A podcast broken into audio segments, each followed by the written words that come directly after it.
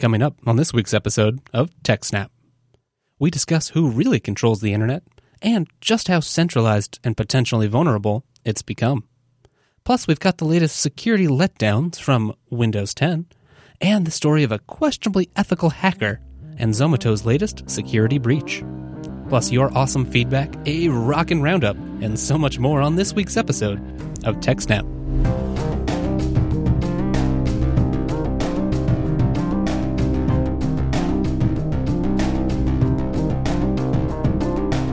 Welcome to TechSnap, Jupiter Broadcasting's weekly systems, network, and administration podcast. This episode was streamed live on May thirty-first, two thousand seventeen, and is brought to you by our three fine sponsors, DigitalOcean, Ting, and I X Systems. My name is Wes, and joining us is our famous co-host. Yes, that's right. It's the one, the only, it's Dan. Welcome to the show, Dan. Hello from the Great White North. I'm still in Ottawa. Oh, look at you. You know, Ottawa, it's just fun to say. Is it as fun to be there? It is, actually. Oh, uh, awesome. I, I do miss the quiet hometown I do live in, in that I used to be able to walk from home to the coffee shop and whatnot. But oh, that's nice. The coffee shop I want to walk to here is a f- is a f- more than a few miles away. Ooh. And it, it it is a walking area, but it's not walking like a, say, small town. Right. That, that, you don't that get that I'm like in. Quaint little, everything's kind of close, but you have like a stroll through a neighborhood to get there. Thing. Yeah. W- once you get to the the Bridgehead Coffee Shop on Bank Street, it is a nice little neighborhood around there. For those that live in Ottawa, it's around uh, Ossington. It's just, just over the Rideau River going north from Riverside, um, just before you get to Sunnyside. So that that's that's the area, Bridgehead, that I've been working from most days. And it is a nice neighborhood to walk around there. It is very nice. That sounds lovely. Anything else new on in your side of the world there? Mm-hmm. Ah, did I say last night? Yes, in the previous show, did I say that I got my N S updates working? Uh, you mentioned it briefly, uh, but I don't think you had it working yet. Yeah, it, it's working now. And then I created search dot unix at home dot org. I created a website. Oh, fancy. And actually got the first... Um, Uh, Let's Encrypt cycle working um, via D N S uh, oh one validation. But I did have to do the D N S oh one validation by hand in uh, order to get this than, first cert going. But it should so be automated the, after that, right? Eventually. Yeah. So, so last night I got it to, I ran the Acme script, mm-hmm. uh, got a cert for search dot unix at home dot org, a request. And then it produced the .text file that I needed. And then I copy and pasted that into the zone files, checked them in to S V N, and then checked them out on the server. And that part was all automated. That was the only manual part, was okay. The updating of the D N S. Everything else was automated through acme dot s h. Nice. And once I had the cert, I then put up the website. And that website will then be used to publish all the certs that Let's Encrypt gives me. Mm. So all the clients just, you know, every reference right there, every day or so they fetch. It'll be on a delayed, so they're not all hitting the server at the same time. Yeah, right. A splay there. Yeah. Yeah. Interesting. It so, sounds like you're having a lot of fun with Let's Encrypt, honestly. It it, it is interesting. I'm d- doing doing some things that I haven't tried before, and mm-hmm. um, trying to keep it automated so I never touch it. Yeah, yeah. And that's thinking of what thinking of what. Uh, what things to monitor. And I'm I'm sure, pardon me, I'm sure I'm going to wind up doing this for work somewhere. So this all come in yeah, handy. Yeah, it's a skill set. You build it now, you play with it now, and you know, surely yep. in the future. I mean, that's kind of the promise, right? It's like once you've got this down, you understand the ins and the outs, that it makes it really simple to go add encryption mm-hmm. somewhere else down yep. the line. And I put the creation of search dot unix at home dot org in Ansible. So that oh, all runs beautiful. Off Ansible now. Yes. Except for the except for the cert. The cert itself has to be loaded up manually first. So the key always gets copied to the web server manually. Okay. And then when you get a new cert, you only publish the cert. You never publish the key. Right. Yeah. It, it, it's just an easier way of doing it. That makes sense. Awesome. Well, that, that makes sense. We'll we'll have to do uh, once you get everything finalized. You you know you come kind of yes. to the end of this journey. I think it would make a yes. great deep dive for the oh, show. Yeah. It'll be a lot of fun to talk uh, about that. Awesome. I'll have to do some too. Maybe we can coordinate because I want to. Uh, I played with it a little bit, but really only on the like yeah. super easy, you know, put it up on some droplets mm-hmm. thing. I haven't mm-hmm. dug deep into yeah. my own network infrastructure yet. If you've only got one or two websites, you really just want to do it on each website, right? Custom just for that um, cert. But if you've got twenty or thirty websites yeah. and you want them, you don't want to be doing them. Right. Once you're or- managing uh, like an organization type situation. Yeah, I, I didn't want to deploy twenty instances of scripts. I wanted just one. Right. Yeah, I'm exactly. still going to have to have scripts on each one, but it, it should be generic. Awesome. All right. Well, we'll see. Uh, we'll see. I'm excited to hear more and uh, see how that story develops. Let's jump right into our main segment today.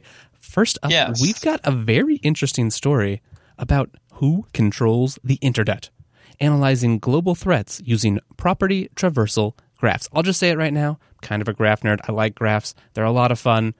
But tell us more about what's going on in this interesting paper.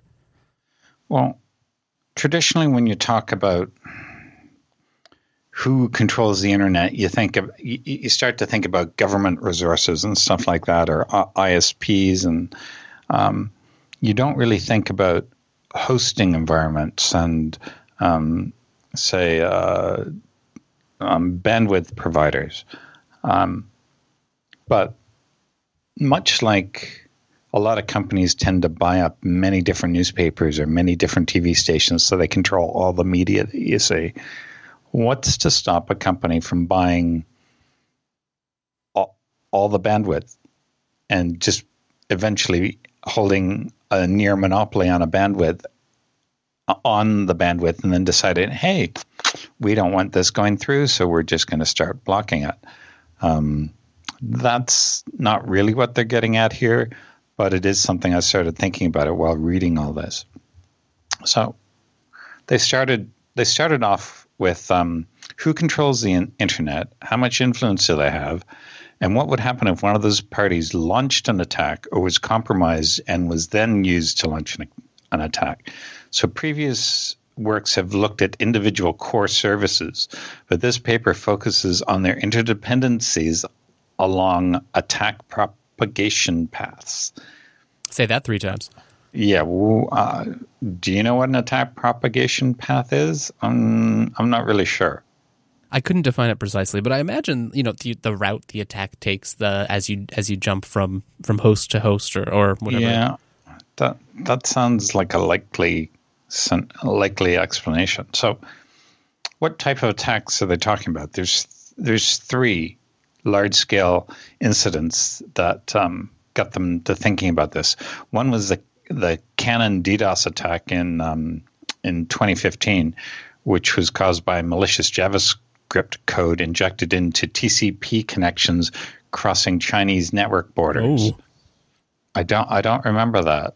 I don't either, but it sounds fascinating. Yep. The injected code aggressively requested resources from the DDoS targets. Then there was a PRISM program in twenty thirteen. This was uh, N S A surveillance program with direct access to internet communications and stored information. Um, and they, they talk about, while the direct involvement of popular tech providers is still unclear, in this paper we make the ex- assumption that establishing this type of collaboration is possible and can be voluntary or coerced by authorities by means of law and court orders. So, so yeah, if, if N S A has all these hooks, let's just assume it's the N S A, has all yeah. these hooks in, into all these different providers, and somehow the N S A winds up with malware in it, and it goes out, out through all these hooks that they have. Suddenly that gives this malware access to huge swaths of the internet.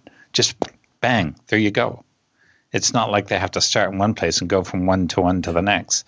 They have inroads into the inner workings of all these I S Ps.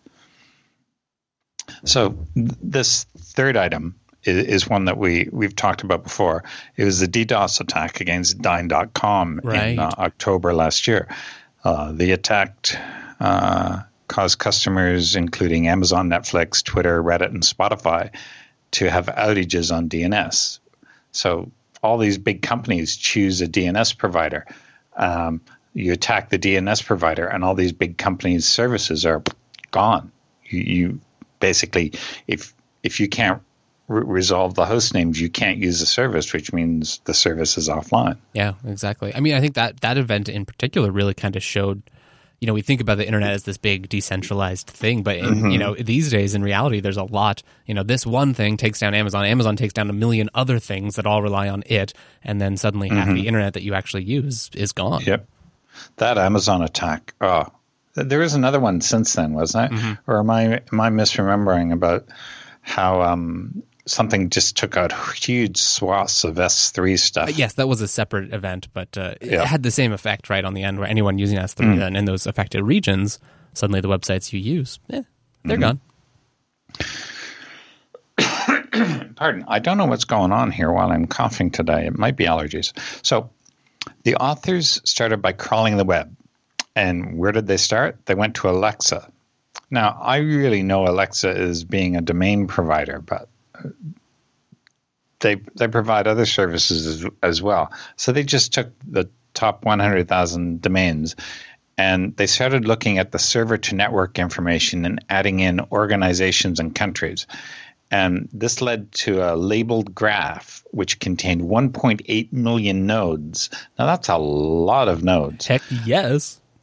three hundred fifty thousand of them were unique I P addresses. So that's roughly... Uh, I'm going to say one six, that's six, uh, six nodes per I P address, roughly. Um, yeah. Um, the nodes are then interconnected by four and a half million relationships. Now, that's huge. That's that's just a very complex graph. So now, now, now that they've mapped all this, they then start talking about what's the most promising target. And so before assessing attacks, we need to use our model to select entities that can either attack victims or the attackers. The selection criteria are based on metrics that reflect the popularity and the influence of entities. So they came up with six metrics, how to how to figure out who to attack. So who hosts the most Alexa domains? It's the U S by far. It's thirty thousand. And wow. then next is the Netherlands with four thousand two hundred. And then everything else is, is sort of down from there. So, and who, who are the most powerful network operators? It turns out it's Cloudflare, who have seven thousand domains. And then after that, it's Amazon one with twenty-eight hundred, Amazon two, and then Akamai, yeah, each with less totally than two thousand. Yeah, that totally makes sense. Although it is kind of interesting that we live in a time now uh, where Akamai is, you know, fourth down that list. Well, Cloudflare, I had no idea they had so much. It's just huge. Yeah, they've, I've they've never, really grown monstrously in the last couple uh, of years. I've never used them, but I, but I know I know we we um, have services on there. Yeah. That that I've worked with services on there. Yeah, it seems like they um, end up being the edge for like a huge proportion of, especially like new startup sites or other, you know, recently new sites that are recently popular. They must be doing something attractive. Yeah. Now, um, and next I started talking about who has the most JavaScripting hosters, servers. I've never thought of someone just being a JavaScript hosting server. I, or is it just a server that has JavaScript? I don't th- You know, they I don't, don't think make it's, that quite clear here. I'm not sure I think, either. I think it's web websites that, that have JavaScript in, installed on. There are, though, also uh, you know, JavaScript-oriented C D Ns that specialize in distributing JavaScript, you know, JavaScript sources, I guess you could mm-hmm. say. Um, so I don't know if that's it either. Well, the answer is the U S with forty-eight thousand, and then wow. then then everything else is below eight thousand, like Germany, Netherlands, Germany, China. China is third, almost so. At the same rank there as Germany. Yeah. Yep. And not far behind the U S. It's only down by five hundred. Now, and then by network auto operator, who has the most JavaScript? And it's Amazon one, nearly twice as many as what Cloudflare, Cloudflare has. Uh, Amazon one's at ten thousand. So they're, they're just building up, you know, what, what what's the most high-value target? That That's what all of this criteria is. What's the most high-value target? And we might get criticized for, why are you demonstrating all this information? Well, this isn't secret information. if you're thinking nefarious thoughts, you're thinking about this already. The reason that you bring this to someone's attention is so that they can s- use this information when they're deciding how to best defend. How how do I choose where I'm going to put my resources? Am I going to put it on the one that, you know, has has the most impact, or am I going to distribute my resources across multiple multiple providers so that if, if one of them goes down, I'm only half affected or a third affected, depending on how you distribute your resources. So don't don't, don't criticize the message. Criti- um, use it to figure out what you're going to do in order to provide the best service for, for your clients. So the next thing, they, that, that, that was JavaScript. So let's look at mail servers. So who hosts the most email servers? By far, it's the U S, forty-one thousand. forty-one thousand M Xs. Whoa. I, I actually find that's kind of low. I, I would have thought it was higher, but I guess there's a whole lot of domains that don't do their own M X. Yeah, that's true. They're, they're all farming it out to someone else. So behind that, there's Germany and Great Great Britain. So it drops down to twelve at Germany and then ha- halves to, to six thousand at Great Britain. And it's sort of, it's all six thousand down to uh, slot number five. So what network operator has the most M X records? It's Microsoft. I'm surprised by that. I wouldn't have thought Microsoft ha- had that. You know, I suppose Outlook's pretty big and their their kind of Exchange stuff. And I imagine mm-hmm. they have, there's a lot of like hosted Exchange mm-hmm. and that kind of stuff. So mm-hmm. I wonder if that's maybe the connection. It seems like yeah. they've got kind of a, a special, you know, like Google...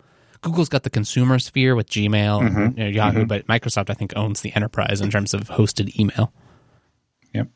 Um, what's surprising here, O V H, I've heard of them, but I've never used yeah, them. They're like a, a bare metal server vendor, among other products. Yep.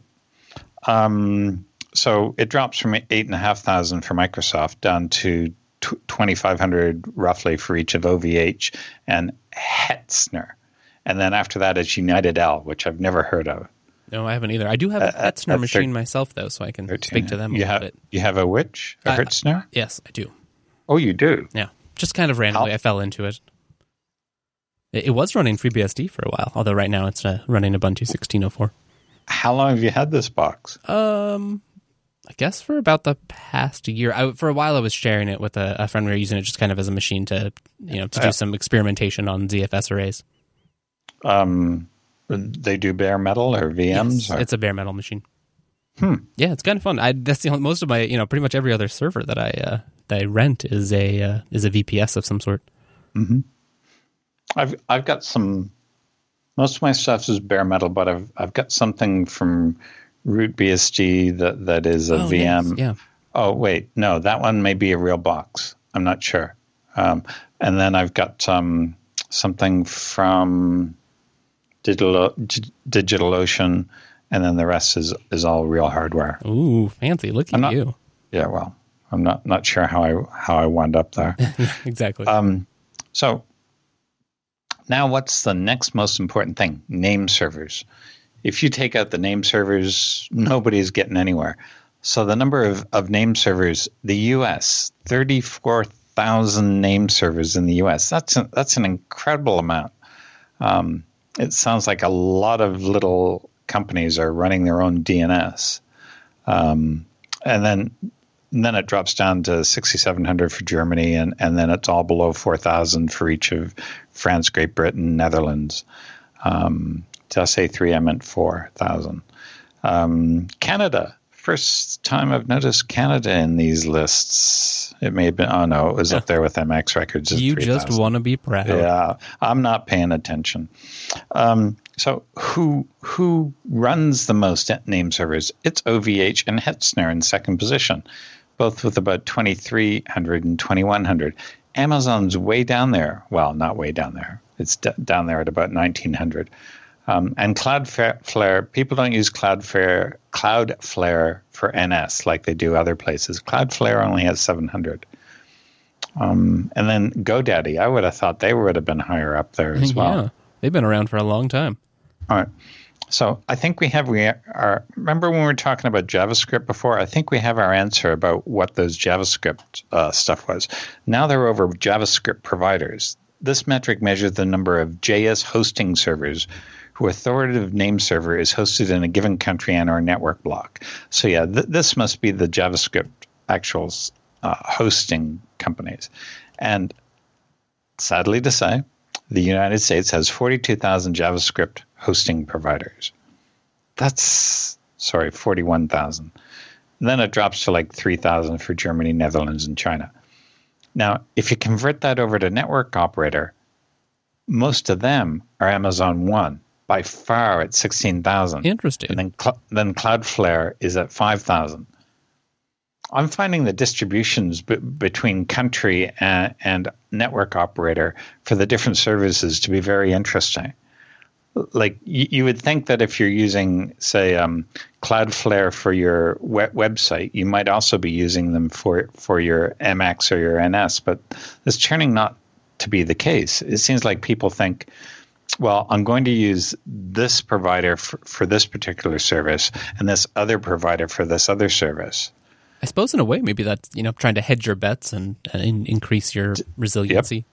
I agree. It's distributing. Yeah. Um, it's better than we could have expected. You know, you, you would, like you're saying, like you would imagine like, yep, all right, well, I've got my Amazon uh, E C two instance. I'll use yeah. their, you know, edge services and C D Ns yeah. and their D N S and blah, blah, blah. I wonder what it'd be like to have a hidden ma- hidden D N S master and have two servers, with two D N S servers with one provider and two D N S servers with another provider. And they all yeah. sync from your master. I don't see anything wrong with that. Yeah. It should just work. If they're both providing good service, mm-hmm. it would be transparent to anyone else. Yeah, I think so. Mm. Interesting. Someone's going to correct us. Exactly. Um, so where were we? N S Records, Cloudflare, Microsoft, Cloudflare. No, we were further down. Uh, did I miss it? Uh, uh, we were just on G- on J S again. J S. Okay. Network provider. Amazon yep. one there. There we go. So who controls the most email server name servers? So the previous one was J- was name servers for JavaScript operators, okay? That's what we just talked about. I didn't make that clear. So th- these are, it measures the number of JavaScript hosting servers whose authoritative name server is hosted in a given country or by a given network operator. So all they're looking at is, how can we take out the name servers that power the JavaScript servers? So that's what that last metric was. So this ne- next metric is for mail server name servers. So that's who hosts the name servers for all the mail servers. And it, again, it's the United States at twenty-eight thousand. And then cutting it that in half, the Netherlands at fourteen thousand. I'm surprised that the Netherlands... yeah, it's kind of ha- a random appearance in this list. Has so many M X name servers. That's an incredible list. Maybe we'll... Who, who is hosting there and why? That's interesting. So then... And then it's Ireland at eleven thousand. That's also a huge yeah. number. So... I wonder if it's now, all related to, um, you know, concerns about being able to access those emails mm-hmm. or wanted them to be st- stored mm-hmm. in places with, uh, you know... yeah. nice laws in that regard. We'll have to we'll have to dig more on that one. That's interesting. So now taking the same numbers and, and looking at them by network operator, we're again with uh, eleven thousand five hundred at Microsoft. So there are eleven thousand five hundred name servers hosted by Microsoft that control the D N S for mail servers. Mm. And then it's Cloudflare. Drops down to Cloudflare at roughly half that, and then Amazon One, it drops to two thousand. And then there's a bunch in the one thousand to um, two thousand range, down to Dyn D N S at position one two three seven. Yeah. So, hmm. So now that you've gathered all this information, who are you going to attack first? Well, they, they say now we're in the position to evaluate the potential impact of three different attacks. Distribution of malicious JavaScript content, email sniffing, and a DDoS attack against a core service provider. In each case, a target can be selected by consulting the tables above. Oh, how easy. Sounds very straightforward to me. So let's pretend theoretically, that you now wish to distribute malicious JavaScript I content. Definitely do. I really do. I'm sure you do. The authors consider three ways to do this: direct compromise, uh, injecting malicious JavaScript, or re- redirecting requests for J S content via compromised name resolution. And and people underestimate the the the importance of securing your D N S. If if you're a big hosting provider and people are loading all this jQuery from your servers, and suddenly you change the D N S so they're not requesting it from the real server, but requesting it from a malicious server, then you can give them any content you want, and it can be pretty nasty. Yeah, and it just gets blindly executed by the client. Yeah, yeah, because the H T T P S, well, allegedly worked. Yeah, exactly. Mm. So they they have a nice graph here to say how many Alexa d- domains that can be reached by the f- first two of these. Um, now, scrolling down, the attack results show that the countries that countries can be very powerful attackers. For example, the United States holds forty hosts, forty-seven thousand JavaScript JavaScript hosters, which could which could distribute which could distribute malicious code to about sixteen percent of the top one hundred thousand Alexa domains. Mm, I'm not. I'm. Uh, you you would have to do a lot in order to dis- distribute all that. Th- this is all highly theoretical. But yeah, if the U S government had the power to basically take over all these domains and decide to distribute this, well, that's what would happen. Um, but the next thing they start talking about is, what about JavaScript inclusion over unprotected connections? I'm guessing they mean H T T P. Right. Um, so over H T T P, it's very easy or very straightforward. Right. If you change the D N S records, because then they're just going to p- pull whatever it is they've got. Yeah, it doesn't no, matter. There's no the checking, right? You're just yeah. uh, it's just a dumb pipe. Hey, shove some J S, I, some H T M L, and go for it. Yeah. Uh, at least if you're doing it over H T T P S, they then have to forge or steal a certificate, yeah. or rather, the certificate key, because um, certificates are always public. It's the certificate key that you got to keep undercover. Um, so. It, it, The attack result is the number of websites, including a resource hosted on a server whose name server is colluding or compromised. And that's the key. Right. You you don't have to compromise the domain, you, the, the website. You just have to compromise the name server, or get the hosting company, the name server, to say, yeah, we'll we'll do this for you. Why not? You're a good friend. Here, have this connection in. Oh, this is fine. Exactly. So, yeah, it's so th- they conclude here that the United States, Google, and Dyn D N S stand out here, because the United States is is the the top by number of D N S redirects, and I don't know what the second half of the table is. I'm getting confused by this now.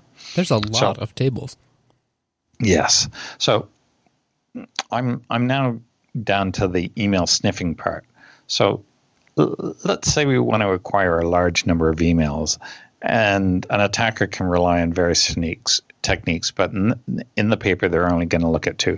One is by acquiring them direct from the email server. The second is by redirecting an email client towards a malicious mail server, and will accept the email, keep a copy, and forward it on.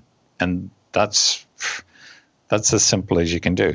So how do you do this? What you do is you go in and you change the M X records. Now, they don't go into details about how do, how you do that. But if you have a presence in, in these companies, you can easily just insert um, uh, an M X server in there, have the I P address reassigned to you. That That's a simple way of doing it, um, if you have the collusion of the, uh, of the D N S provider. Um Now, basically, they claim that the United States alone could acquire email for twenty-five percent of the most popular websites. So that's a, that's a lot of email. So that's twenty-five percent of the top one hundred thousand, uh, two hundred fifty thousand, twenty-five thousand. So they get all the email for two hundred fifty thousand websites. Yikes. That, that's, a, that's a lot of stolen data. Yeah, that really is. Not all of it's going to be useful, but some of it will.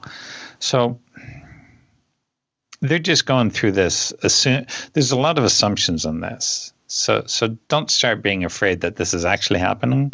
It may be, but I don't think it is. Um, but th- their results, l- l- let's jump down to the results.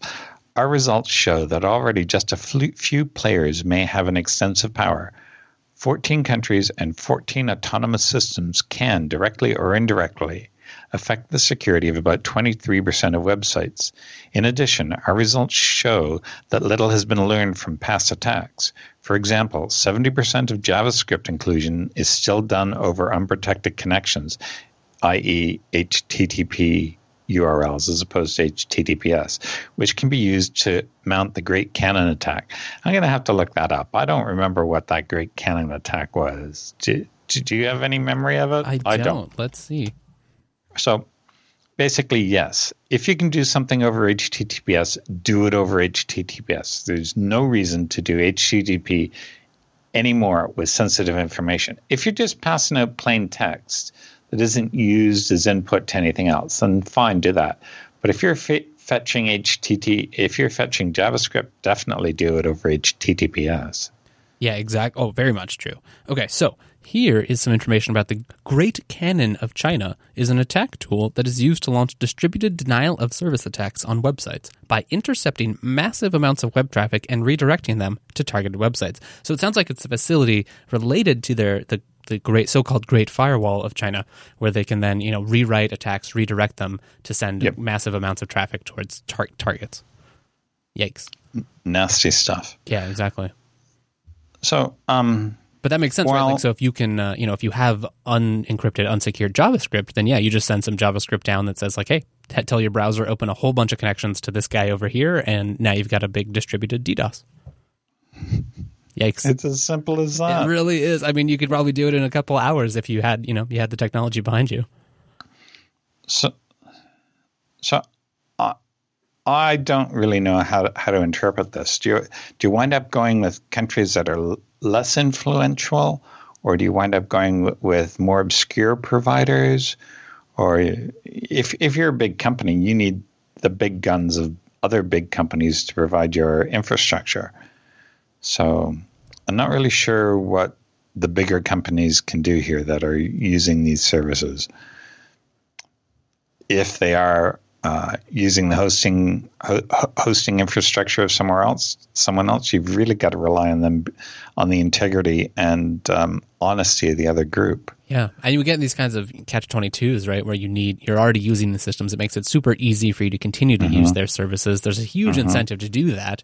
And at some point, yeah, like you're talking about, like sometimes, you know, if you're of a certain scale, you need someone also of that scale to be able to provide the services that you need. Um, Imagine how hard it is for you as an individual to swap operating systems. Yeah, right. No, I don't want to change this. So imagine you're a big company with all these, all this infrastructure built around one provider. The inertia is just magnified. Yep. And then you decide to change it. Yeah. Oh, gosh. It's not going to work. No, it's not. Yikes. Well, this is kind of interesting just from the, you know, I, we, I think we've, the analogs that strikes me is kind of, you know, doing threat analysis against, um, you know, power generation systems, any kind of that kind mm-hmm. of infrastructure at a national level. This seems like the same kind of analysis, but applied to the internet. So it's useful, you know, even if there's not a direct takeaway or a, you know, this is exactly what we need to do. It's, I think it's useful just to have a better understanding of, you know, what are we getting ourselves into and how much are we really relying on just a few autonomous systems? Yeah, because if I was an evildoer, I'd start, and I had lots of money, I'd start buying up all these companies that provide things. Yeah. And then then, then eventually send in the evildoers to, to do evil things. It wouldn't be that difficult. Definitely. And we just have this low, you know, the, the more conglomerated we get, then the easier it is for, you know, evildoers with privileged access, or who, you know, you can then just try to shut down one organization and suddenly that's a huge swath of the internet. It's gone. Yikes. All right. Well, anything else you want to talk about before we uh, move on? No. Awesome. All right. Well, if you're now scared of the big guy, head on over to our first sponsor tonight. That's our friend at Ting. Ting. Mobile that makes sense. It really is a smarter way to do mobile. If you head on over to tech snap dot ting dot com, you can get started. You'll get a twenty-five dollars service credit. And you you might be thinking, twenty-five dollars. Yeah, okay, that sounds that sounds all right. But wait until I tell you. Prices at Ting start at just six dollars a month. Click on that rates button right there on their homepage. That'll pop you over to their wonderful rates page. You'll see. So, Ting, things start at six dollars a month. One line, six dollars a month, that's that's it. Then, then, it's pay for what you use. So, you don't use any minutes?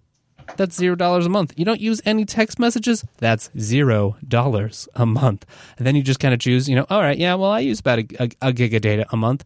Your monthly bill would be only twenty-two dollars. I mean, yes, yeah, there's some taxes and fees and other things, but Ting can't do anything about that, so just, we're not going to talk about that right now.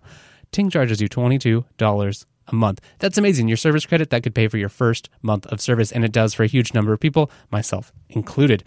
Some other great things about Ting. Instead of having all these, you know, overages, contracts, early termination fees, those just don't exist at Ting. You sign up, you start paying your six dollars a month, that activates your line, then you just pay for what you use. You don't have to worry about trying to, you know, plan six months, a year at a time, thinking, well, what's the peak usage? I might need it a month. I don't want to pay the overage charges. I'll make sure I get, yeah, I think five gigs a month. That should that should do it for me. No, that's crazy. That's crazy. You, you probably, one, you probably don't use that much if you have Wi-Fi anywhere in your life, except for maybe a couple times a year. So why are you paying for all that excess capacity? It doesn't make sense. Just jump on over to tech snap dot ting dot com. Get started with mobile that makes sense. There's no early termination fees. There's no contracts. All the extras you've come to expect from a modern, sophisticated phone plan. Things like, you know, things like three-way calling. Things like tethering built right in. There's no extra tethering fee. There's no special tethering data that you have to pay more for or, or you're restricted access to. No. Ting's not about that. They don't want to mess around. They don't have gimmicks. They're not trying to become your next media platform. They're not trying to become the next giant corporation that rules America. It's just not their way. What they're they're dedicated to good customer service, a simple, intuitive dashboard, really the best dashboards in the game, an awesome Awesome mobile app, and customer service that has real humans ready to talk to you, ready to make sure that you have the best experience possible with a service provider. They've got both G S M and C D M A, so whatever's better in your area, Ting's got what you need, and they've been doing it for a long time. Ting understands. They're cord cutters, they're nerds just like us, and they've got the phone plan that makes sense for you. So head on over to tech snap dot ting dot com. That's what lets Ting know you appreciate them sponsoring the TechSnap program, and it'll get you started with a twenty-five dollars service credit. Ting's great for a number of things. Just use it as a backdoor to your network, an extra phone in the car when you're on camping trips, or just as a backup device. Hey, you break your main phone, boom, you got your Ting line ready. Thank you, Ting, for sponsoring the TechSnap program. All righty then, on to our next story of the day. Looks like we're heading over to Twitter with some Windows security news. This is interesting. Not something that comes up all the time on this program, but I think it affects a large number of our viewers, probably a larger number than we might think. Well, I've never used Windows ten Enterprise. I've used Windows seven at work, but it's not the Enterprise. It's not an Enterprise edition. Mm, okay. Um, but basically, what this chap was doing was experimenting with the Windows ten privacy settings.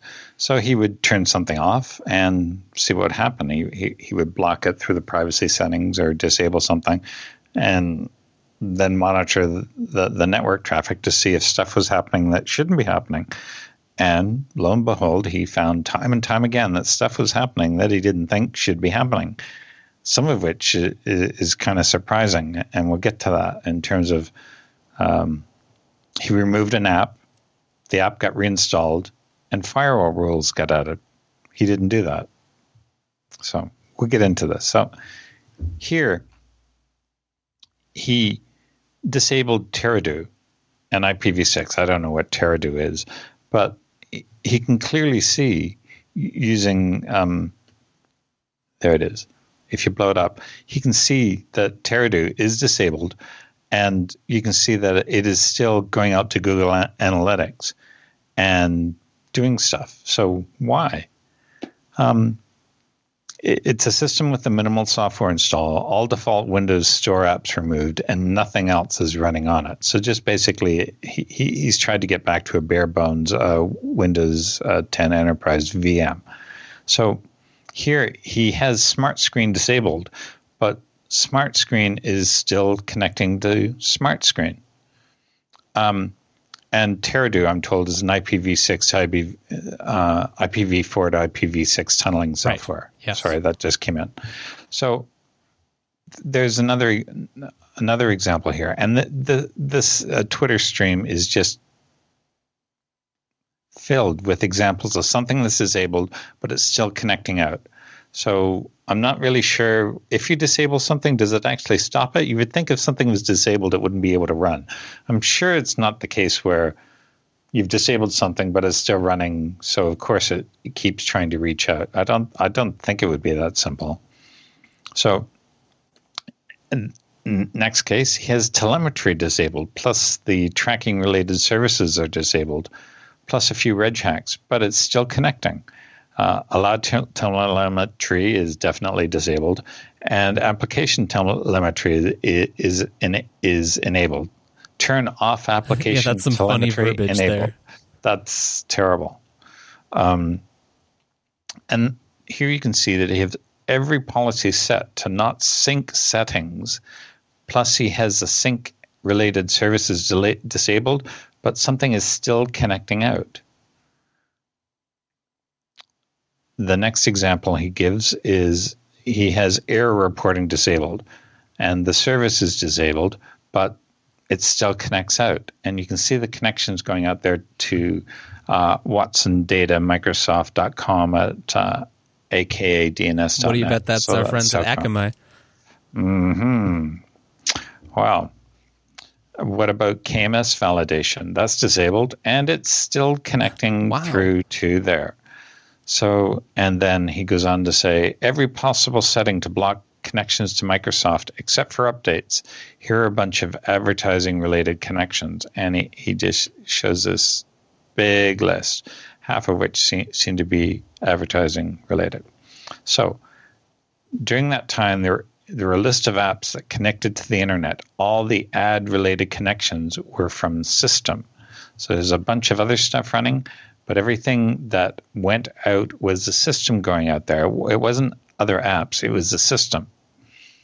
So his conclusion, and, and this was done on the twenty-first, which is about ten days ago. It seems like Microsoft doesn't honor its own group policy settings. But the big problem here is that people will use third-party apps instead of just disabling stuff to block all this stuff from happening. And they will probably inadvertently block security-related stuff.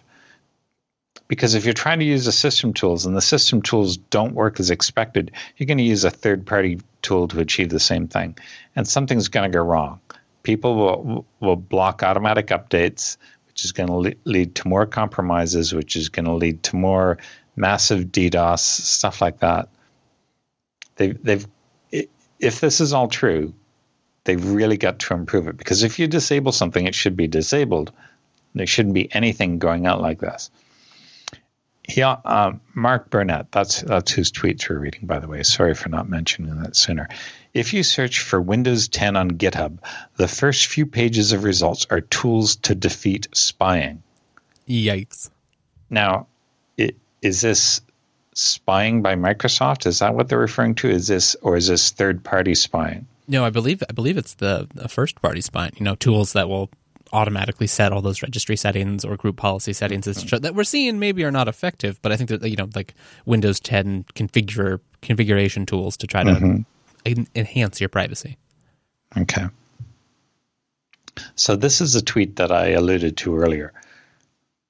I deleted Paint three D, and Microsoft silently reinstalled it and added a fire rule to allow it to connect out. Oh, wow. Look at that. That's really nasty. Wow. So I, I can, why would you re, why would the O S reinstall it? And why would, when the O S isn't, I, I can see this as a convenience factor, trying to make it easier for users who, who have blocked it. When they go to install it, they automatically enable it. Right. Sure, but when you're trying to make it e- easy for um, non-technical people, you're making it impossible for technical people. Because that's definitely something you don't expect. No, if you no, remove really something, not. you don't expect it to be reinstalled. And th- there is a big disclaimer here, which we probably should have mentioned at the start. Mark states that this was my initial testing. It wasn't tightly controlled or documented and still needs to be verified. So there may be a lot more that comes out of the, as a result of this, but we'll see. We'll see. It is interesting to to find out yeah, it what is. he found. And I mean, yeah, it's kind it, of, uh, I think, especially like the ad stuff, to me, it really just shows the, it almost speaks to something larger, like the way, the tool sets we have, you know, and the difference between Windows ten and Windows seven, especially just in that, you know, Microsoft internally has adopted a lot of these like web first, um, analytics based data gathering techniques that we see so pro- predominantly on the web, but you don't really think about it at the O S layer. You know, I think we're all kind of used to, especially in the, you know, open source world, of like, yeah, okay, well, my operating system, it's really just concerned with being my operating system, running the hardware, exposing interface, mm-hmm. you know, as mm-hmm. syscall layer, mm-hmm. all that. But boy, no, when you see these, like, you know, it, it really seems like that, you know, analytics and all that is really bundled tightly into the core of their latest operating system. And that's kind of, I mean, it's not surprising in any way, but it's a little disheartening. I wonder if someone has done similar for Apple. Yeah, that's a good question. That's, because uh, I know when you set up an Apple box, it says, can we collect anonymous stats? Mm-hmm. It'd be interesting to see how much data is, is going out over the ro- over the wire. Yeah. And see, that's mm. part of the problems here too, right? Is like when you... if you can't trust those things, I would like to be able to submit anonymous data to help improve mm-hmm. the products that I use. But if I don't trust mm-hmm. the parties who are using that data or gathering it to respect my consent and my wishes, then I'm really just, you know, everyone's going to start saying no, and developers don't get the kind of feedback they're interested in.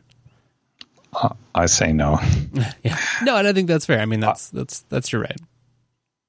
Yeah. I, I just don't know if I can trust them. Yeah, right. See, exactly. That's exactly and, the problem. And apparently, even if you disable it, it still goes out. Right, so it doesn't matter. You really just clicked yes. It's fine. It always clicks yes. Mm-hmm. Yep, yep, yep. Yikes. So uh, it'll be interesting to see where this goes, if anywhere. Yeah. Um, Maybe this is some good feedback items if people have experience with the, you know, Windows ten telemetry yes. and those things, and or some of their favorite tools to uh, attempt to disable those settings. I'm sure we'd be interested in hearing about them.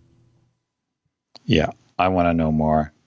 If you know more, feedback, please. Thank you. Exactly.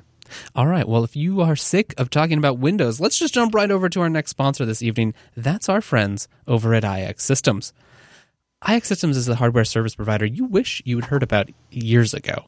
If you, you know, you've got a Windows box at home, you're, you're feeling fed up, you really want some powerful Unix in your life, going over to I X Systems. Maybe you've heard about the brand new i nine coming from Intel. You can bet that I X and their awesome relationship with those incredible Intel processors will be able to build you some rigs with that just as soon as it's available. Not only that, they've got a huge staff of talented sales engineers standing by ready to help you out.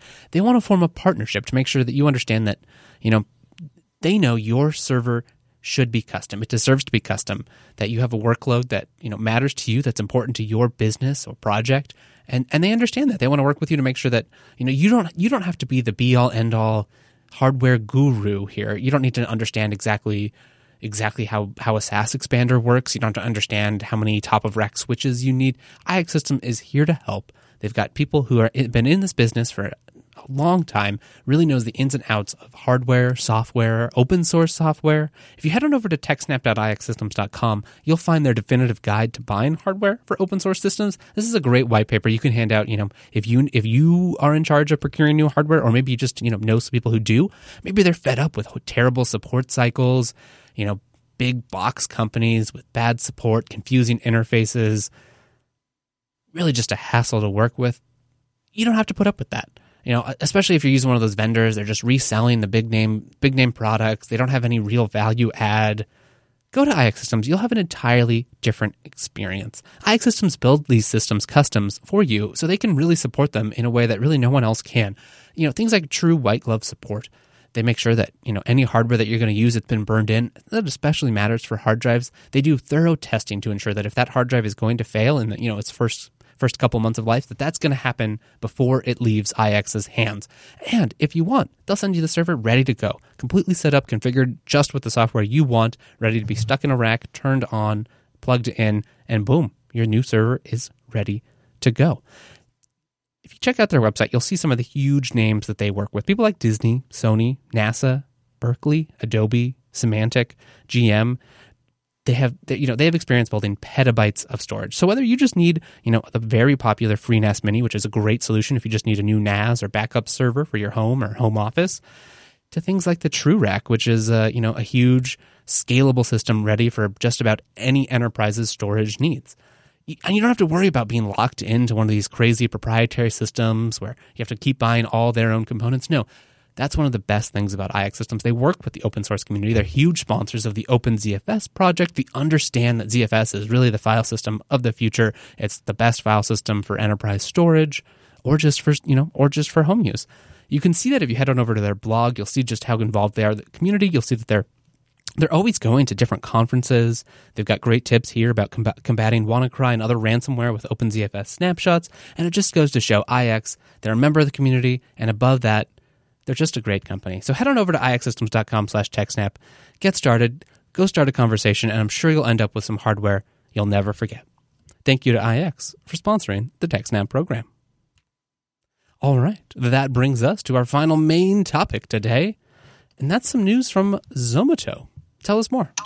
I had never heard of them before. I did not z- know Zomato. Did you? No. I, I was not familiar with them you know, at all. The name was kind of vaguely familiar. Um, so what are they to people who, like perhaps ourselves, who are not familiar? Oh, now you're asking really hard questions. Yes, that's right, I am. Um, I did look this up, and I think it's a f- – it, it, if I recall correctly, and I'm looking it up again, it's related to food. Uh Find the best restaurants, cafes, and bars in Ottawa is what comes up in my mind. So they're using G O I P to know that I'm in Ottawa. But basically, it's, you know, luxury dining. Here's your sweet tooth. You want super sushis, kick-ass burgers, or what? What's trending this week? I do want so, those things. Oh, I'm sure you do. Um, and then they go on and talk about the top reviewers in Ottawa, the top photographers, the top bloggers, stuff like that. So it. I'm not exactly sure their model, but they do have a, a link here, products for businesses. Get more out of your business without losing focus. So basically, they can claim their listing to get advanced analytical and engagement tools. So it sounds like they're set, setting up um, – it, it's sort of like a concentrated Google for uh, businesses in a particular area. And I think that's their data model uh, – sorry, their, their marketing model. I'm not – familiar enough with them, but that's not the point. Uh, the point is not what they do, it's what happened to them. Uh, and this blog post that they came out with about a week ago about a security uh, breach that occurred. And what I find interesting about this security breach is how the breach occurred and who did it um, and why. Now, traditionally, when you have data breaches, people are just stealing data to steal data, uh, say as part of identity theft. Um, but there were a couple of very simple procedures here, and it will reinforce for you why you should be using a password manager and having a password different on every location and why two-factor authentication is so important. If either two of those bits, uh, different password or two-factor authentication, had been in place, this breach wouldn't have happened. But, all right. So, company has been breached. This is their post that comes out and say, here, here's what really happened. Uh, this is their close to full, disclo- full disclosure uh, of what went on, and hopefully others can learn from this. So, they, they refer to the previous uh, blog posts. And part of their infrastructure that was used to store users' information was breached by an ethical hacker. Okay, possibly ethical. That's debatable. You'll see later. The data downloaded as a result of this breach can, fa- contained five data points for seventeen million users, specifically name, email address, numeric user I D, username, and password hashes. The password hashes leak was a little more contained and was only a subset of six and a half million users. So, so roughly, if you're on Zomato, uh, chances are it's almost fifty-fifty, a little less than fifty-fifty that, that your password uh, hash was downloaded.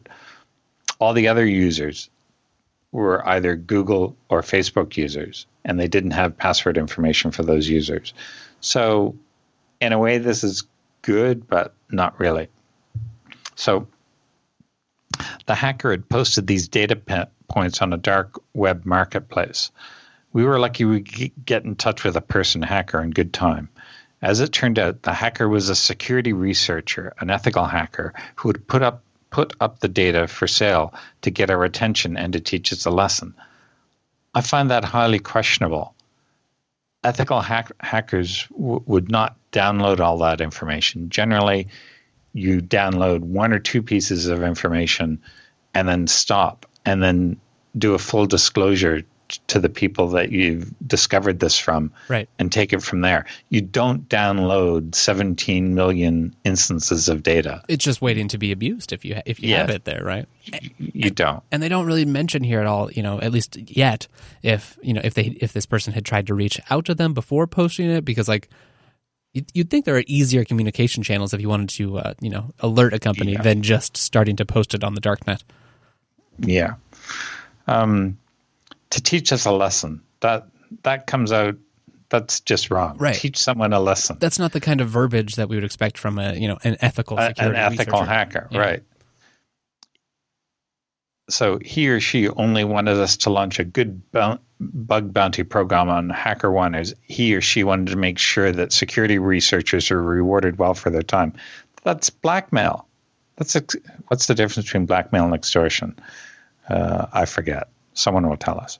So the hacker also shared the database with us and took the sales link down once we promised to launch the bug bounty program. So yeah, this is ex- uh, blackmail basically. He The hacker also agreed to destroy their, the data at their end immediately. Well, how do you prove how that you, you destroyed know? the data? You, you you just don't. Whereas if all they'd taken is, is one or two examples of the data and to say, here, here's how I did it, fix it, that's entirely different from taking all this data down. I, I, the use of the word ethical, I think, is being forced upon them given their position. Um, because I wouldn't call call this hacker yeah. ethical. It sounds like they've maybe here, you know, negotiated or reached like a, you know, a good outcome or a better outcome, and that they're being yep. perhaps overly charitable or are in this position. Yeah. Well, you watch now. I'll become the target of this ethical hacker. That's right. Pardon. So, this is the interesting part. The first that that was interesting. What comes up next is how they got in. So this started in November twenty fifteen when another web host's user database was leaked online with plain text passwords. How do you leak plain text passwords? They weren't stored as hashes. They yep. were stored in plain text. One of our developers had his personal hosting account with the service. As a result of that, his email address and password became publicly available. Unfortunately, the developer was using the same email and password combination uh. on GitHub. So if he had changed it, if he'd used a password manager, this wouldn't have happened. Back then, when the passwords leaked, we were not using two-factor authentication on GitHub.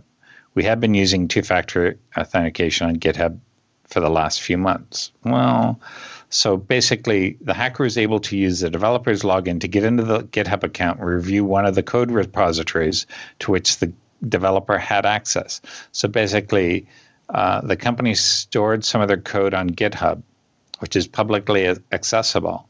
So this happened sometime last year, but for some reason, the hacker only exploited the code very recently.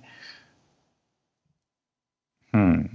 So getting access to a part of the code didn't give the hacker direct access to the database. Our systems are only accessible from a specific set of I Ps, but the hacker was able to scan through the code and ended up exploiting a vulnerability in the code to access the database via remote code execution. This bit is very vague. I'm not, not really sure what happened right, here. Right, there's a lot that could be going on. But it sounds yeah. like that privileged access let him find, you know, some he, sort he of... Found, he found a vulner- vulnerability. The vulnerability was already there. Right. So he didn't he didn't inject anything. The piece of code which was vulnerable was part of a deprecated system and hadn't been modified for a few years now. Of course. So it was deprecated, which means it was due to be replaced. Please don't use it, but it was still online. Yes. I think that's a surprisingly okay. common thing at uh, oh, yeah, yeah. a number oh, of yeah. companies, unfortunately. Yep.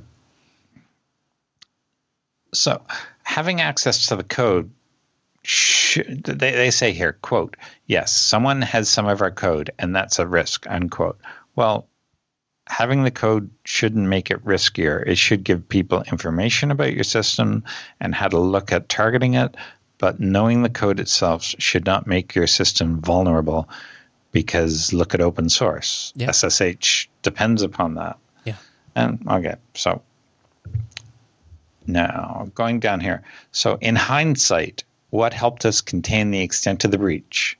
Our use of multiple environments, each segregating and containing a part of our business, ensured the data breach was limited to only one part of our database, and the hacker did not gain f- access to all the various databases used by different businesses. So it sounds like they store different stuff in different places and grant access based upon need, which sounds good. Yeah, that does sound good. Additionally, we had made two-factor authentication on GitHub mandatory a few months back, which cut off the hackers' access to the uh, account that they got, got into. So they were working off an old code base, which has significantly changed over the past few months, limiting the extent the hacker could access. So that's not re- – that's just coincidental. I don't think that's really something that they did that slowed them down.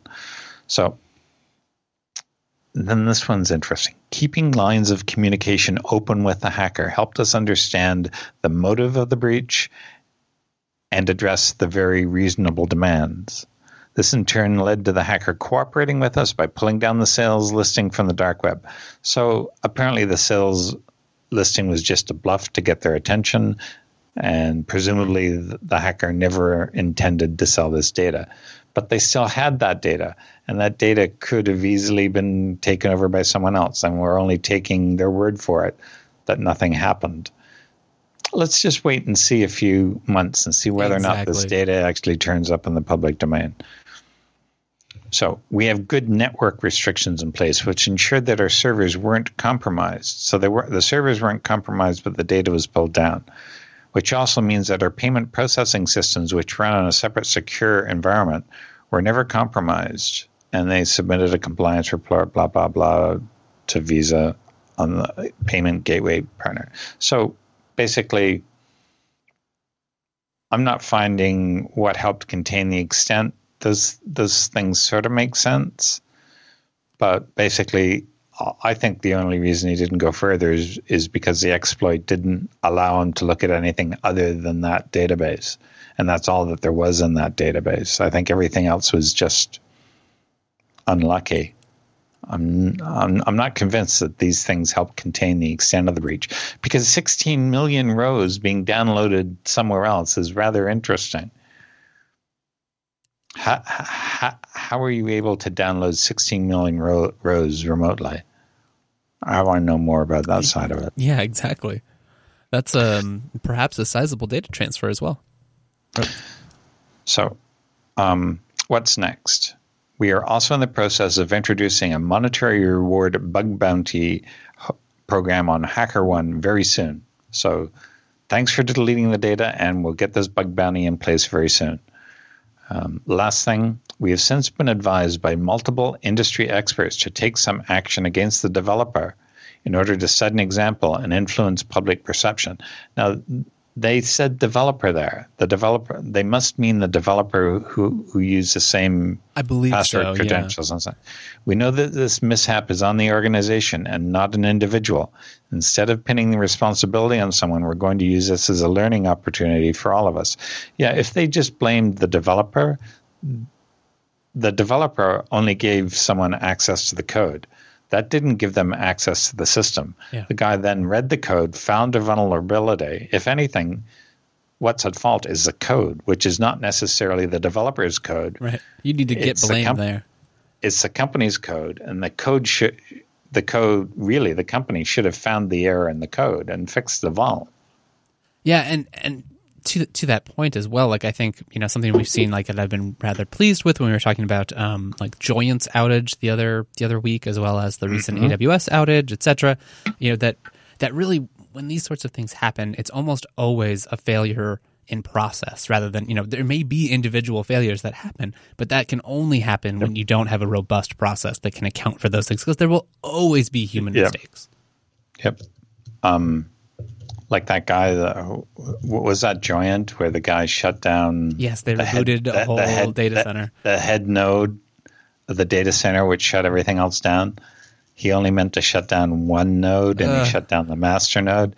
Yeah, what a sickening feeling that no person kidding. must have had in their stomach. That was yeah. a great video, though. We'll have to maybe post it up again because that was a that was. I think mm-hmm. the whole TechSnap audience would enjoy it.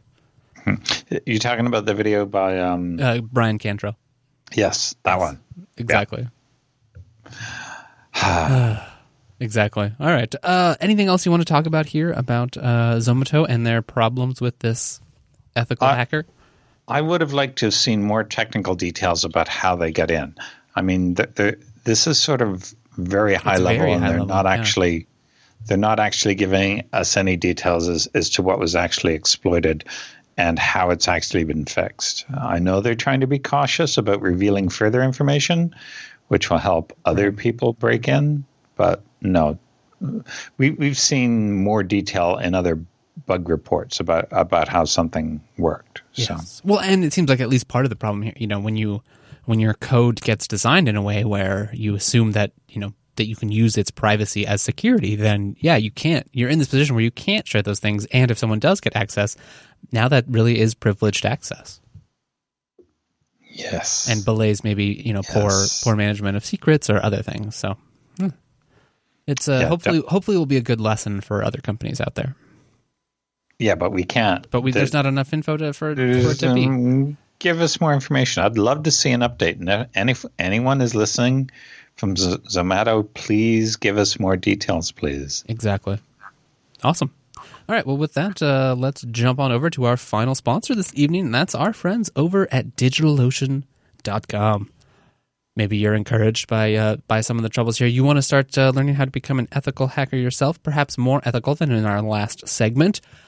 One of the best places to start with a system that you can just play with yourself is is DigitalOcean. DigitalOcean is cloud computing designed for developers. They make it so easy to get started with a V P S of your very own. Not only a V P S, but it's based on real K V M virtualization. They've got forty gigabit E right to the hypervisor, S S Ds throughout, and most recently, a ton of new, awesome, enterprise-friendly options. Things like monitoring, load balancing, high C P U droplets, expandable block storage, and private networking between contain- between droplets in the same data center. All of these things and more make it so easy to get started. Plus, when you use our promo code SNAPOcean, that'll get you a ten dollars credit. And prices at DigitalOcean start at just five dollars a month. Yeah, that's right. I said it. It's real. five dollars a month. For that five dollars a month, you get five twelve M B of memory, a core, one core processor, twenty gigs of S S D goodness, and a whopping terabyte of transfer. They've also got hourly prices. Hey, maybe you just need some short-term compute, uh, you know, something like this. I just go flirt sometimes when your home computers aren't enough. For just twenty-four cents an hour, you can get sixteen gigs of RAM, eight cores, one hundred sixty gig disk, and six terabytes of transfer. That should be enough for just about any project that you're working on. It's a great way to spin up, you know, hey, you want to play with Nextcloud, you want to play with FreeBSD, you want to play with a Linux distribution you've never played with before, you're trying to play with, uh, you know, Kubernetes, set up your own cloud cloud system, what have you. You're trying to replicate some attacks. You want to play with S Q L injection. DigitalOcean is a great playground for all those things. Plus, they have things like snapshots, so you can easily back up, restore your system to a previous state after you've compromised it. They make it so easy, especially, especially with their community page.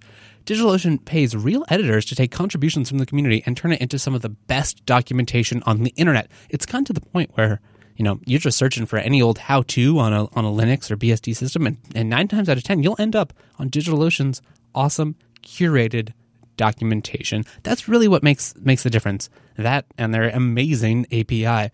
You can tell it's amazing because they use it for their U Is, for their tool sets, and the community uses it for a ton of great DigitalOcean apps. In fact, hey, it runs the it runs a bunch of stuff here at the J B network too, so it's super handy. You can control your droplets from your phone, from the command line. You can control them from your favorite uh, cloud assistant. It doesn't matter. That's the thing about DigitalOcean. They make it super easy to get started. In under fifty-five seconds, you'll have a brand new V P S of your very own. You can start playing with the A P I, start reading some community tutorials, and use our promo code SNAPOcean to get that ten dollars discount. Thank you very much to DigitalOcean for sponsoring the TechSnap program.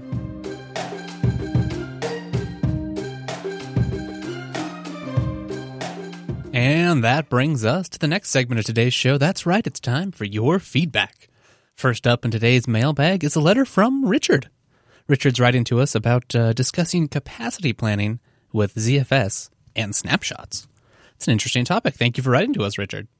He writes, without Z F S, it's easy. You can calculate your burn rate with observations over a few months and divide your free space by that amount. Here he means, you know, you can calculate how much you're using uh, and then kind of get an average, how much space you're averaging, averaging use.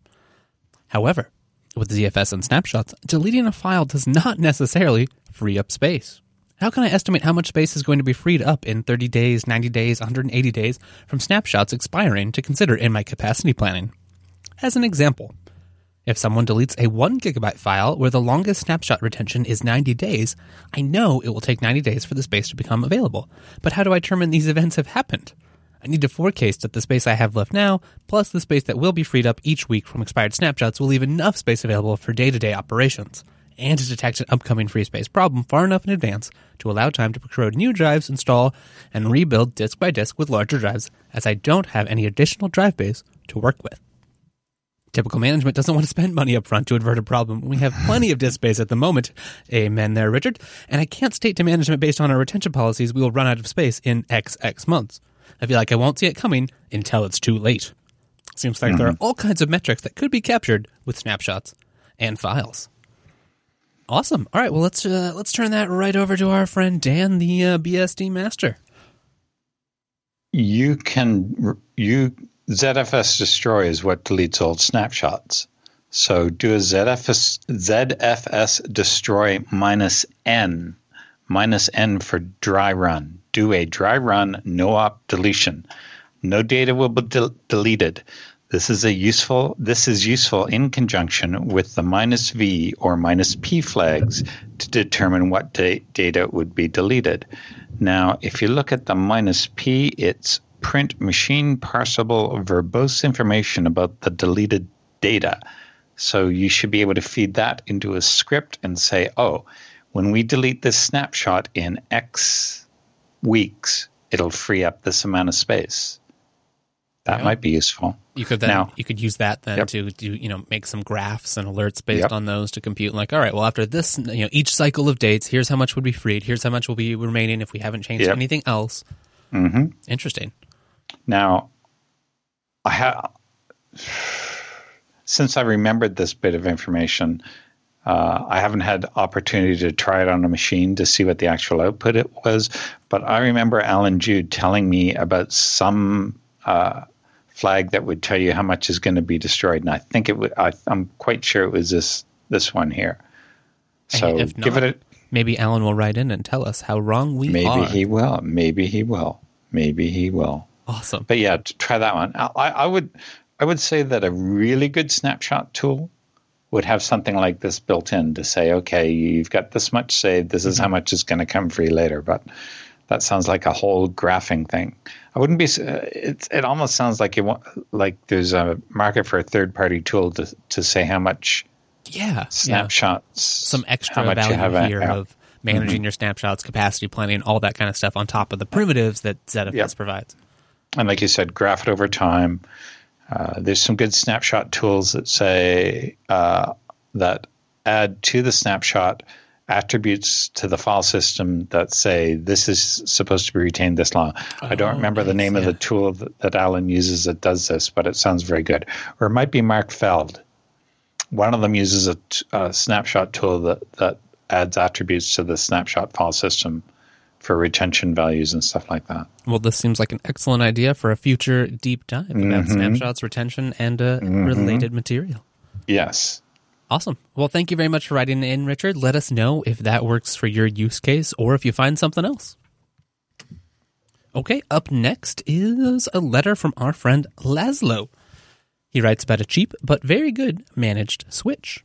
In a recent episode, a listener was asking about a low-cost managed switch. I recommend giving a try to MikroTik's network gear. MikroTik is a big name in Europe. The company is from Latvia. I've used many of their routers at home and in an enterprise environment as well. Feld said and knew us in the past he had issues with them. Dan knows who Feld is. I think you just mentioned him, didn't you, Dan? Yep.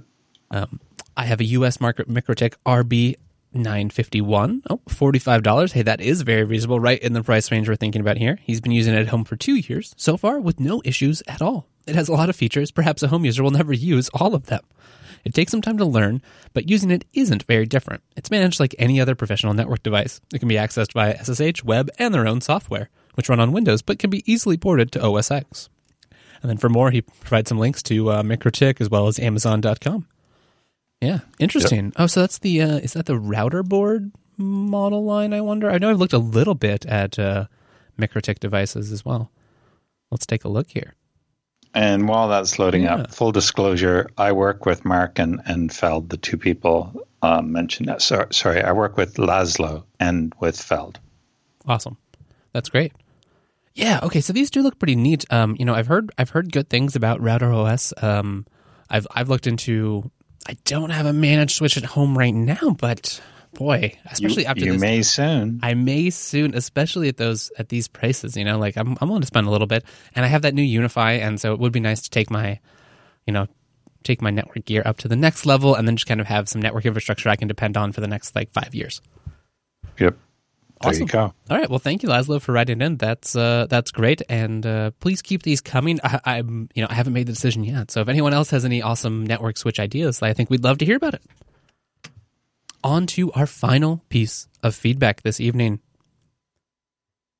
That's from Aaron. Aaron's writing to us about ButterFS and net neutrality. Hey, Dan and Wes. I love you with every part of my body, but I'm willing writing to voice not one but two unpopular opinions. First, I want to say that I'm a bit leery of net neutrality. Don't get me wrong, I don't want I S Ps or backbones giving preferential treatment to partners. On the other hand, I don't know how much I want the F C C involved with the internet, given their penchant for limiting free speech on other platforms like T V and radio, not to mention the current political environment, which is beginning to incline towards limitations on speech from both sides of the aisle. I don't want the internet to become like T V and radio. The thing is, net neutrality doesn't strike at the root of the problem, which is the monopoly that a few companies have on the internet. A monopoly which is reinforced by regulation. I think if the regulations that favor the incumbent in the I S P market were removed, net neutrality would cease to be a concern, or at least would be much less important. Competition is the cure. Sorry to get political. Dan started it. I agree that, with things as they are, net neutrality is important, but it's just propping up a fundamentally broken system. Second thing. I've been using ButterFS for years on personal machines and reaping the benefits of copy-on-write, snapshots, soft RAID, checksums, and free compression for years. It's the default on OpenSUSE, and nobody in that camp seems to have any problems. There are a few things they say not to do, and have always said not to do. Most famously don't use RAID five or six, so I buy more disks. No big deal. Though I do think this feature should be disabled by default if it's as potentially destructive as they say. Second, don't use the check command on an F S that isn't broken. Just scrub it to validate integrity. Sure, ButterFS can get slow as you begin to reach disk capacity, and you need to have some hygiene about snapshots and metadata to keep that from happening. But if you treat your ButterFS partitions right, you get a lot of goodness at a much lower performance cost than Z F S. That said, can someone please explain to me what happened that made everyone so paranoid about ButterFS? I don't know. I never have any problems. Maybe it's just me. X O X O, Aaron. Well, thanks for writing, Aaron. Even when you have opinions that, hey, maybe we don't agree with, maybe we do, uh, I think it's awesome to be able to have this dialogue, you know, between you, our audience, and us. Uh, so I'll just take this uh, to turn it right here. Dan, would you like to comment about his first point? Yep. Um, the claim that we don't need to regulate it because the providers will do it right if there's competition, I take issue with that. Um, look at the vehicles that are manufactured for sale in countries that do not have uh, collision uh, standards. You know, like the the, the five-star rating that, that cars sold in the U S and Canada get in terms of different collision tests. If you look at the cars that are sold uh, or manufactured specifically for other markets, such as China, for example, th- this is the post I saw recently. Those cars perform terribly poorly in collisions. Why? They make them that way because it's cheaper and they can sell them that way. Why do these regulations exist? Because people thought it was a good idea for us not to die in car accidents. So they put those in, and the car manufacturers have to conform in order to sell stuff here, as demonstrated by Uh, the cars that are designed for sale in, in that other country. They don't do it because they don't have to, and it's cheaper for them not to. So that's my claim as to why regulation is needed, because it's pretty clear that when the big I S Ps can get away with it, they will get away with it. Uh, introducing more competition isn't enough, because the smaller competitors just basically can't do it anyway. Sorry, that doesn't hold water. No, they're, they're, they're, whether you're big or small, you're not you're not going to f- follow net neutrality unless it's forced upon you. That's been demonstrated several times by different players in the market. And the one that I want to mention is net, Netflix's uh, Netflix being asked to pay money in order for us to pay, carry their content. I'm sorry, but Netflix is not your customer.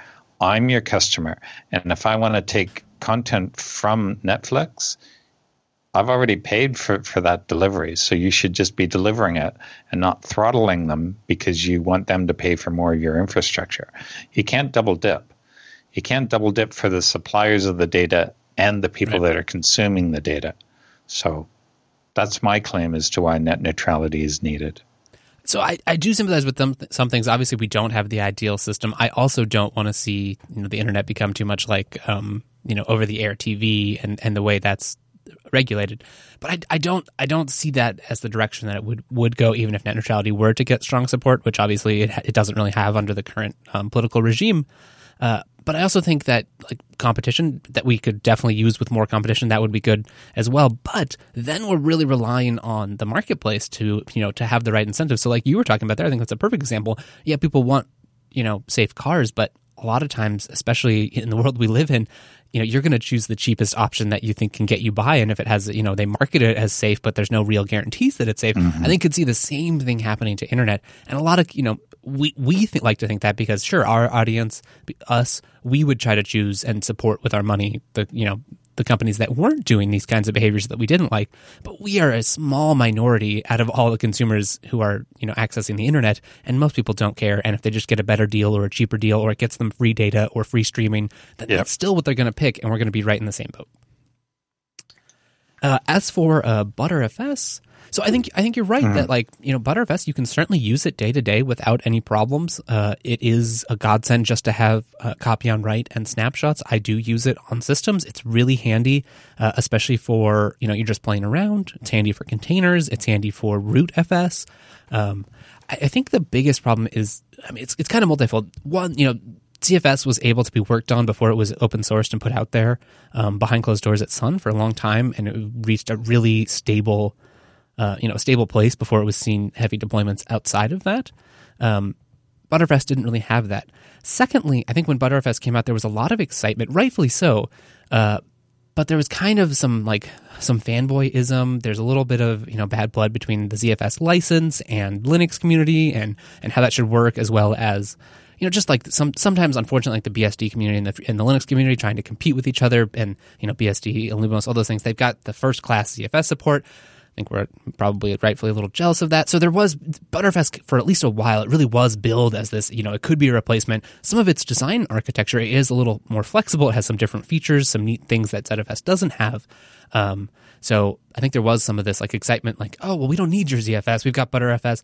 And it just hasn't really been proved out that way. It does work very well for a lot of use cases, you know, on, on your laptop file system, day-to-day use, whatever. But it d- has not become the kind of enterprise, reliable storage appliance that really is where Z F S sh- shines the most these days. Uh, so I think that's where a lot of it comes from. It's not that you can't use ButterFS. It's just that it hasn't become this like all-in-one wonderful file system that you you can use for so many things and have really absolute trust in. Plus, they've had some kind of bad P R or botched marketing in the ways that they've marketed it. Like you said, like they don't disable things when they're broken, so there's some communications on a wiki that's maybe infrequently updated. So it's just not managed in a way where, you know, it gives casual end users a lot of confidence. I feel very confident I can install Z F S, install it, get it set up, follow some simple guides, and not break things or lose data, and I'm not quite sure that's true for the average person trying to come to ButterFS and using some of the advertised features. So keep using it. I'm glad that you haven't had any problems. I'm glad that people are adopting it and that it gets more advancement, but I don't see it ever really becoming a, a competitor to Z F S in the same way in the enterprise storage market. Any thoughts uh, on your side about that, Dan? Um, I'm biased. Uh, I'm not sure if the performance uh, cost difference between the two operating systems is very significant, because he actually said at a much lower performance cost than Z F S. I don't think that's true. I don't have anything to back it up, but I don't think that's true. Yeah, I mean, I think, yeah, I think, I think to you'd need some, you know, it is really easy to run ButterFS. It is really easy, especially on Linux, because it's in the kernel and those sorts of things. So there's some like lower barriers that way. Mm. Um, mm-hmm. And I know people yep. like to talk about the memory usage of Z F S, but I think you know there's there's plenty of sysctls and other options to tune that and control it. So yeah. I think for that we'd have to see some real data about like you know. Here's my constraint system. Here's the same workload on both file systems. Here's how they performed over X amount of time. And then maybe we could have a, a discussion about it.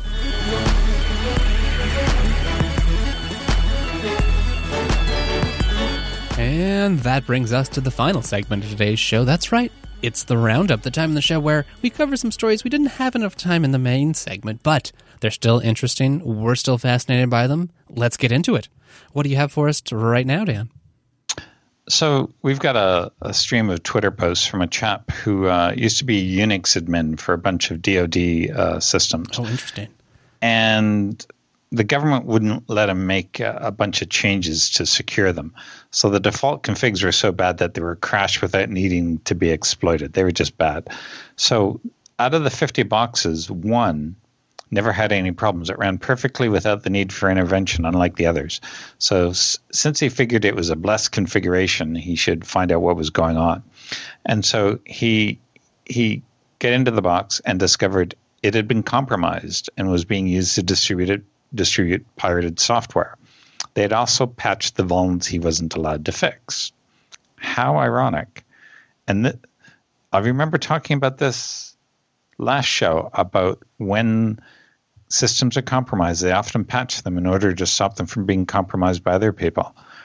Um, so his response um, was to request that the government allow their other systems to be compromised so, so, so that, that they could be fixed.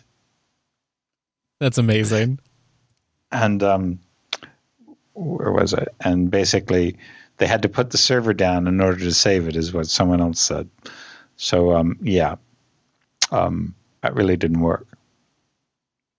No, not at not at all. That's that's that's funny. But sometimes, like you're in those positions, and you know, like you have these very ossified policies. You're just not allowed to make any kinds of changes. So it's oh, yeah. it's it's it's so funny that like yeah, well, someone else is going to do it for us, guys, and you might no, not no. like the results. No, we're we're we're going to have to do so much testing with this new version. Yeah, exactly.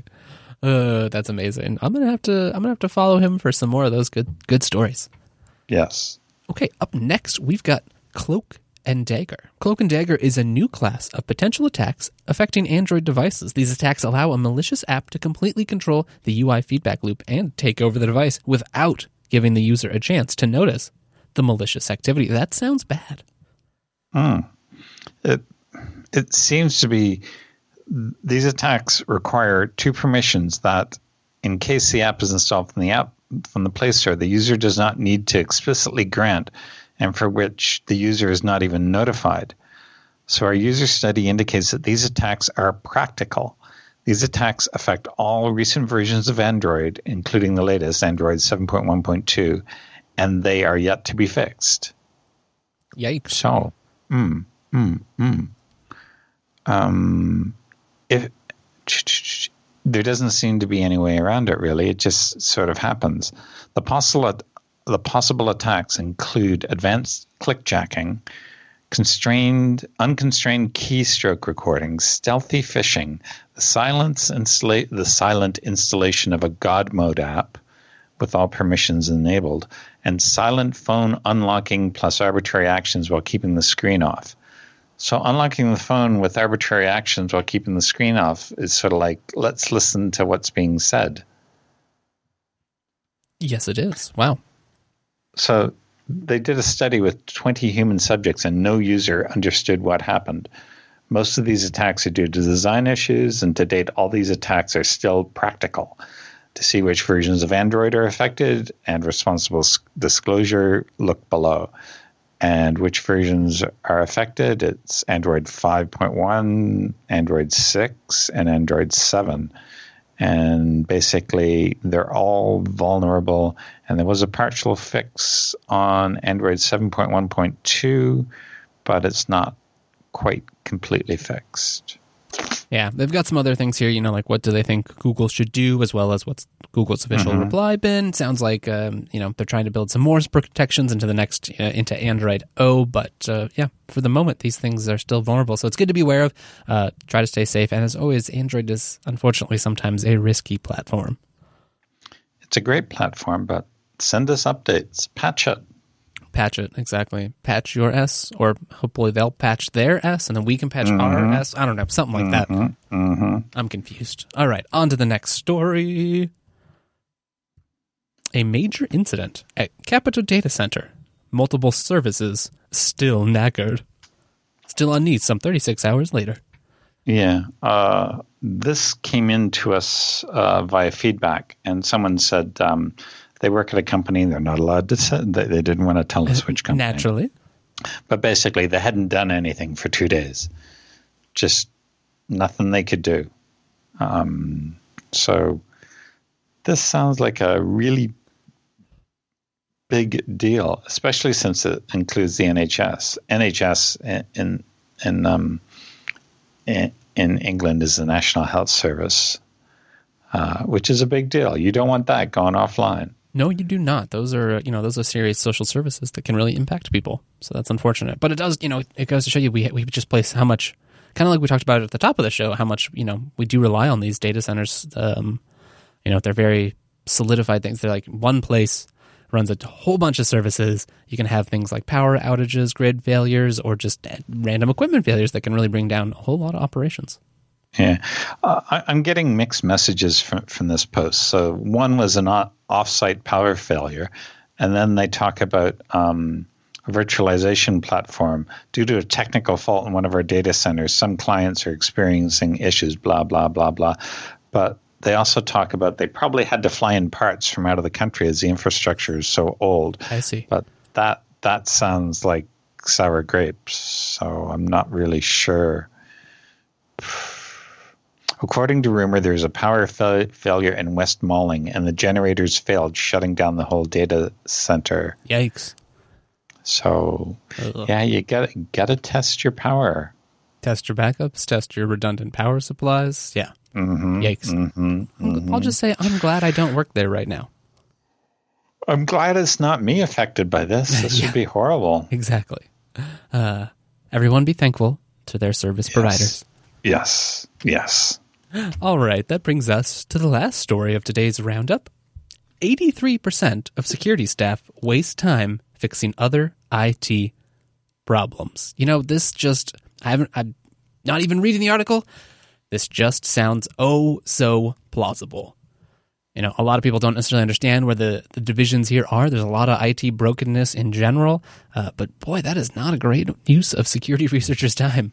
No, no. Um, I remember working for one company that as it was being prepared to be sold, this this wasn't in the past few years, as it was being prepared to be sold, they started cutting back on a lot of expenses, and they removed the the people that used to come around and clean the kitchens and re- restock all the coffee and tea and stuff like that. And so they just said, well, we're going to take turns. Uh, the staff is going to do this, which I found incredible. You're you're paying people, you know, tens of thousands of dollars a month in order to clean the kitchen. I don't really see the savings yeah, here. Yeah, that's really not a great use of, you know, it seems like that kind of short-sighted accounting where, yes, right now, immediately, it does save you maybe a little bit of money, but in the long run, no. It, it, but it's the saving. They just want to get the savings on the book, exactly, so so that they can sell themselves off to another buyer. That that was the only reason they did it. I see. And what was particularly a sour taste in my mouth there was the fact that they wanted people who didn't use the kitchen to clean the kitchen. Uh, so everyone gets a hand in the chores yep. there. Everyone gets a hand in the chores. I didn't drink coffee or tea at that time. Yeah. Well, then you just have to start, right? And just uh... Yep. uh, it was interesting. That's too bad. Yeah. So they, these guys, uh, looks like they surveyed uh, some organizations. eight percent of professionals surveyed, helping colleagues out of five hours a week or more. It could be costing over four hundred thousand dollars. They're potentially paying qualified security professional salaries upwards of one hundred thousand dollars a year and seeing up to twelve point five percent of that investment being sent, being spent on non-security related activities. Yikes. Yeah, it really just goes to show you, you know, people people don't really understand uh, I T or security, and it's it's not getting a lot better. Um, hopefully, this report will shed some light and, you know, give some backbone to people who need to stand up and say, like, no, listen, these are not my responsibilities. Here's really what's important to the organization, and hopefully, you can draw a line in the sand and, yep. uh, you know, do what you need your, to do. Your manager should be helping with that. When yes. you say, hey, no, sorry, I can't do that because I've been asked to do this. Get a ticketing system in. Yeah, yeah, exactly. As always, you know, cover your own ass, um, document things that you do, and, and show that your time is, you know, show that your time is being mm-hmm. wasted or not utilized mm-hmm. effectively, and try yep. to make an economic argument, because that's always the most effective. Mm-hmm. Yep. Awesome. All right. Well, anything else you'd like to share with our wonderful audience today? No, that's everything. Awesome. All right. Well, then, this has been episode three hundred twenty-two of the TechSnap program, streamed live on May thirty-first, twenty seventeen. If you'd like to see more of our program, head on over to jupiter broadcasting dot com. There you'll find our contact page, as well as the show archives, the calendar, and the live stream. Oh, just so much good stuff. If you'd like to see even more, go to techsnap dot reddit dot com, or you can find us both on Twitter. I am at Wes Payne. He is at TechSnap underscore Dan. Stay tuned, and uh, we'll see you next week. We'll